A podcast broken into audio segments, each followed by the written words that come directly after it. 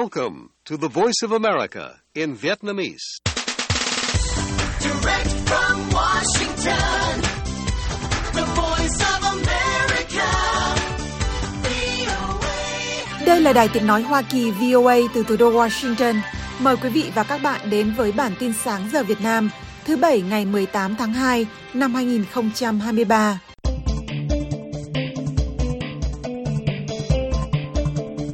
Nga cáo buộc Mỹ kích động Ukraine leo thang chiến tranh bằng cách dung túng cho các cuộc tấn công vào Crimea, cũng như cảnh báo rằng Washington hiện đang can dự trực tiếp vào xung đột vì những kẻ điên rồ đang mơ đánh bại nước Nga.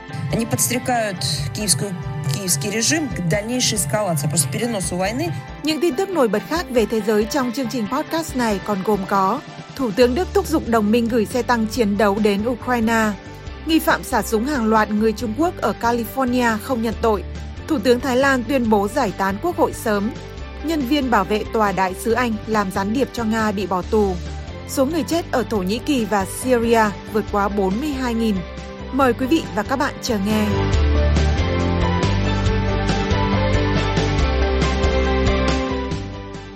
Nga hôm 17 tháng 2 đã cáo buộc Mỹ kích động Ukraine leo thang chiến tranh bằng cách dung túng cho các cuộc tấn công vào Crimea, cảnh báo rằng Washington hiện đang can dự trực tiếp vào xung đột vì những kẻ điên rồ đang mơ đánh bại nước Nga. Moscow đưa ra bình luận này để phản hồi Thứ trưởng Ngoại giao Mỹ Victoria Nuland, người nói rằng Mỹ xem Crimea, bán đảo mà Nga sáp nhập từ Ukraine hồi năm 2014, nên được phi quân sự hóa ở mức tối thiểu và rằng Washington ủng hộ các cuộc tấn công của Ukraine vào các mục tiêu quân sự trên bán đảo.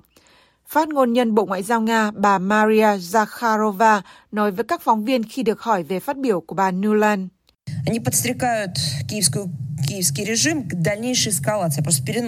Hoa Kỳ kích động chế độ Kiev leo thang cuộc chiến hơn nữa và chuyển chiến tranh sang lãnh thổ của đất nước nhà theo cách này bằng các cuộc tấn công trực diện.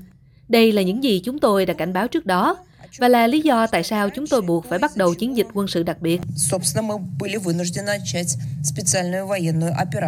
Bà Zakharova cho rằng Mỹ cung cấp số lượng lớn vũ khí, cung cấp thông tin tình báo và tham gia trực tiếp vào hoạch định các chiến dịch Crimea vốn có cảng Sevastopol, nơi hạm đội Biển Đen của Nga trú đóng, được các nhà ngoại giao phương Tây và Nga coi là điểm nóng tiềm năng lớn nhất trong cuộc chiến Ukraine.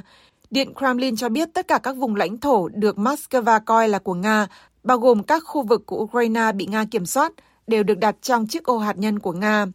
Tổng thống Vladimir Putin coi chiến dịch quân sự đặc biệt của Nga ở Ukraine là trận chiến mang tính sống còn với phương Tây hung hăng và kiêu ngạo và nói rằng Nga sẽ sử dụng tất cả các phương tiện có sẵn để bảo vệ đất nước và người dân. Mỹ phủ nhận họ muốn hủy diệt Nga, trong khi Tổng thống Joe Biden đã cảnh báo rằng xung đột giữa Nga và NATO có thể dẫn đến chiến tranh thế giới thứ ba, mặc dù ông cũng nói rằng ông Putin không nên tiếp tục nắm quyền.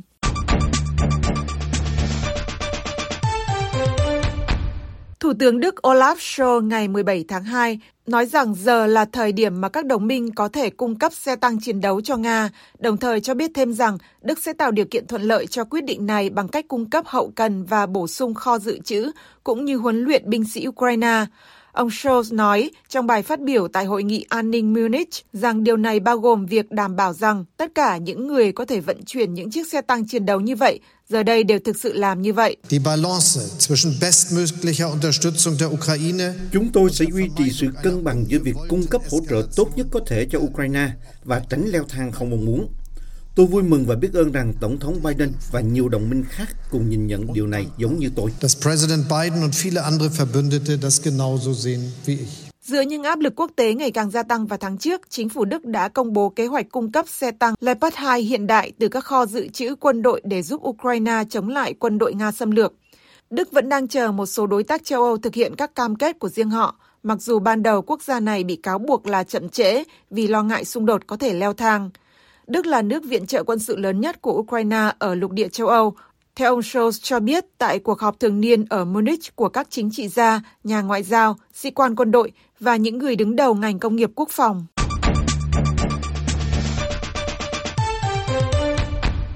Một lao động nông nghiệp nhập cư 66 tuổi bị buộc tội giết chết 7 đồng nghiệp trong một vụ xả súng hàng loạt hồi tháng trước tại hai địa điểm trồng nấm gần San Francisco hôm 16 tháng 2 đã không nhận tội trước mọi cáo buộc, theo Ủy viên công tố hạt San Mateo. Vì Ủy viên công tố này cho biết ông Chun Lin Zhao, công dân Trung Quốc và là nghi phạm duy nhất trong vụ thảm sát ngày 23 tháng 1 ở thị trấn ven biển Half Moon Bay, đã từ biện hộ thông qua phiên dịch viên tiếng quan thoại trong một phiên xử ngắn ở thành phố Redwood gần đó. Ủy viên công tố hạt, ông Steve Wastoff nói với các phóng viên sau phiên xử hôm 16 tháng 2 về lý do bị cáo không được phép tại ngoại. This is the highest number of charges. Seven counts of murder we have not had in San Mateo County. Bảy tội danh giết người là số tội danh cao nhất. Chúng tôi chưa bao giờ có vụ án với bảy tội danh giết người cùng lúc như thế này ở hạt San Mateo. Ông ta không phải là công dân của đất nước này. Có rất nhiều động lực để ông ấy chạy trốn. Vì lý do đó, theo tôi, đó là một yêu cầu rất đơn giản để không được bảo lãnh. For that reason, it was to me a very straightforward and simple request for no bail. Ông Giao bị buộc 7 tội giết người có tính toán và một tội tìm cách giết người trong cáo trạng hình sự vốn cũng nêu ra hoàn cảnh đặc biệt cáo buộc ông bắn giết một cách cố ý và cá nhân. Theo luật California, các bị cáo bị kết tội giết người với hoàn cảnh đặc biệt có thể bị kết án tử hình. Mặc dù Thống đốc Gavin Newsom vào năm 2019 đã công bố lệnh ngưng hành quyết, tiểu bang này đã không hành quyết tù nhân bị kết án nào kể từ năm 2006. Ông Giao đã được trang trại Mountain Mushroom Farm tuyển dụng và đã cư trú ở trang trại cùng với một số nhân viên khác, theo chủ trang trại cho biết. Giới chức cho biết bằng chứng ban đầu cho thấy vụ nổ súng bắt nguồn từ bất mãn trong công việc. Vụ nổ súng cũng khiến công chúng một lần nữa chú ý đến những khó khăn mà các lao động nông nghiệp trong vùng phải đối mặt.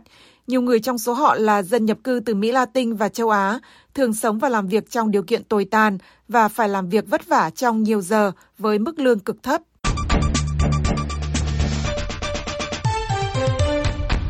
Trong đầu, Thủ tướng Thái Lan Prayut chan-o-cha đã nghĩ về một ngày để giải tán quốc hội, điều mà ông nói sẽ diễn ra trước khi nhiệm kỳ chính phủ kết thúc vào cuối tháng tới. Ông từ chối tiết lộ ngày tháng cụ thể trong bài phát biểu trước báo giới vào cuối ngày 16 tháng 2, và đây là lần đầu tiên ông Prayut nói quốc hội sẽ sớm bị giải tán.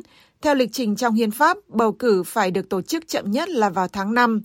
Trước đó vào tháng 1, ông Prayut đã tuyên bố sẽ tiếp tục công việc điều hành đất nước với tư cách là một phần của đảng chính trị mới, ám chỉ giữ chức thủ tướng sau cuộc bầu cử năm nay. ไม่ใช่ผมอยากเป็นใหญ่ ไม่อยากมีอำนาจอำนาจผมมีมาเยอะแล้ว Tôi muốn trở nên quyền lực. Tôi đã có rất nhiều quyền lực. Tôi đã có quyền lực trong suốt cuộc đời mình, trong suốt sự nghiệp của mình. Quyền lực đi kèm với trách nhiệm. Cuộc bầu cử có thể đưa đến trận quyết đấu đầy thù địch để tranh chức thủ tướng giữa hai cựu tướng lĩnh quân đội Bảo Hoàng trước gia đình tỷ phú Sinawat. Chính phủ được bầu của ông Sinawat đã bị các tướng lĩnh góp phần lật đổ trong các cuộc đảo chính vào năm 2006 và 2014.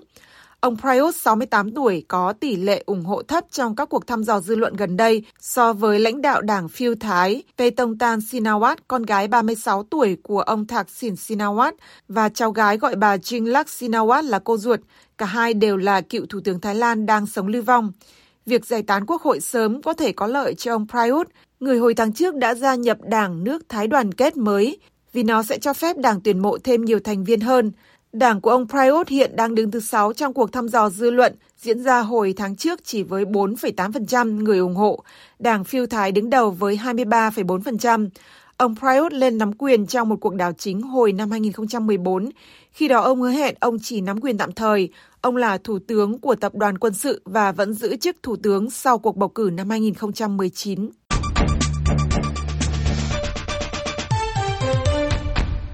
Ông David Ballantyne Smith, 58 tuổi, đã chuyển thông tin cực kỳ nhạy cảm cho nhà nước Nga khi đang làm nhân viên bảo vệ tòa đại sứ Anh ở Berlin. Được nhìn thấy ở đây khi sử dụng điện thoại của mình để quay phim hình ảnh từ màn hình CCTV trong một kiosk an ninh, ông Smith đã thu thập thông tin bí mật trong hơn 3 năm, bao gồm cả thông tin liên lạc của chính phủ của Thủ tướng lúc bấy giờ là ông Boris Johnson và các tài liệu nhạy cảm khác. Vào ngày 17 tháng 2, ông đã bị thẩm phán Mark Wall kết án 13 năm 2 tháng tù tại tòa án London, người cho rằng ông Smith được thúc đẩy bởi quan điểm chống Anh và thân Nga của ông. Thẩm phán Wall nói các cáo buộc mà ông Smith bị kết án liên quan đến hành vi từ năm 2020 đến năm 2021, nhưng các hoạt động lật đổ của ông ta đã bắt đầu từ hai năm trước. I am sure that at some stage in 2020, You established regular contact with someone at the Russian embassy. Tôi chắc chắn rằng vào một thời điểm nào đó trong năm 2020, ông đã thiết lập liên lạc thường xuyên với ai đó tại tòa đại sứ Nga. Và liên hệ này là một đường dẫn để chuyển tài liệu mà ông thu được một cách bất hợp pháp. Ông đã được Nga trả tiền cho sự phản bội của mình. You were paid by Russia for your treachery. Ông Smith đã nhận gửi hai bức thư chứa thông tin nhạy cảm cho các cá nhân tại tòa đại sứ Nga ở Berlin. Ông đã nhận tội vào tháng 11 với 8 tội danh theo đạo luật bí mật chính thức. Đầu tuần này, ông Smith nói với tòa án rằng ông xấu hổ về những gì mình đã làm và nói rằng ông đã quay phim các tài liệu sau khi uống 7 lít bia.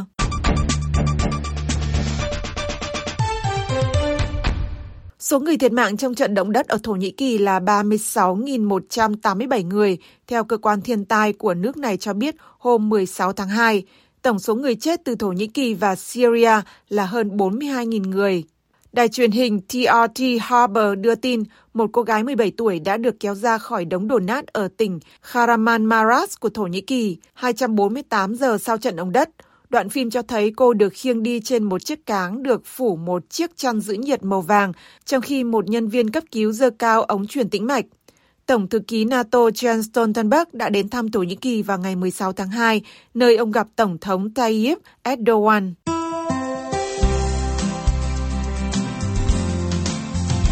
Cảm ơn quý vị và các bạn đã lắng nghe chương trình Việt ngữ sáng giờ Việt Nam của Đài Tiếng Nói Hoa Kỳ VOA. Hãy theo dõi tin tức được cập nhật thường xuyên trên trang web của Ban Việt ngữ ở địa chỉ voa tiếng việt.com. Hẹn gặp lại quý vị và các bạn trong chương trình tiếp theo của chúng tôi trên podcast và trực tiếp trên trang web cũng như trang Facebook của VOA tiếng Việt.